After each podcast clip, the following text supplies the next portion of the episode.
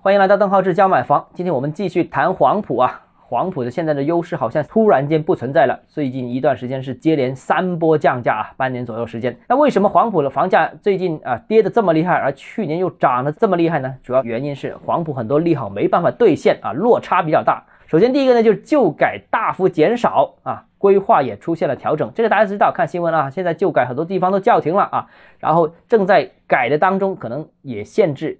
改的面积不能全改，只能最多不超过百分之二十。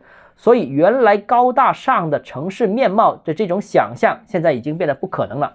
当时很多人在描述啊，到处都是各种 CBD，但实际上现在这些所谓的 CBD 啊，已经不存在了。三年六十六条村的大规模拆迁，其实现在已经是大幅减少了。那这大规模的拆迁减少，也就意味着拆迁户这个刚需啊，整体的需求也减少了。去年是拆了拿了钱。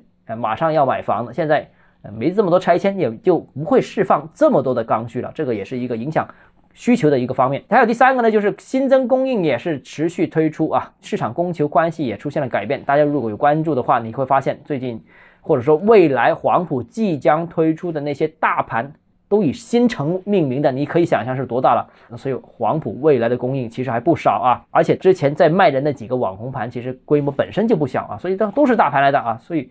这个供应也跟之前有所不同啊，没之前那么紧张了。当然也有调控政策的原因呢，也导致了很多的一些外地到黄埔的购房需求被斩断了啊，只能本地人买啊。以前是人才政策啊，挂个人才政策就可以买的，现在不行了。最后一点呢，就是此前黄埔价格上涨的过快，透支了市场需求啊，前期的韭菜都已经浮亏了啊，现在被割了。不是说不好，是涨得太多啊，所以我反复说，黄埔现在没有变，黄埔啊虽然利好少了，但是黄埔还是一个很有吸引力的区域，还是广州东进的一个重点啊，还是能够承接天河需求的，还是非常有价值的。至少我个人认为，黄埔的价值在广州也依然能排进前三，但是围绕它的一个题材，围绕它的宣传，我觉得已经有点过了啊，围绕它的去年的一些光环，现在也退去了，那市场和价格。也会逐步的恢复理性，也才有了我们最近这半年时间接连看到的黄埔的呃三波的价格下跌。那另外我想提一下啊，天河其实大家也要注意啊，这个大家以为的宇宙中心，我觉得也存在虚高。当下之所以能扛住，完全是因为缺货而已。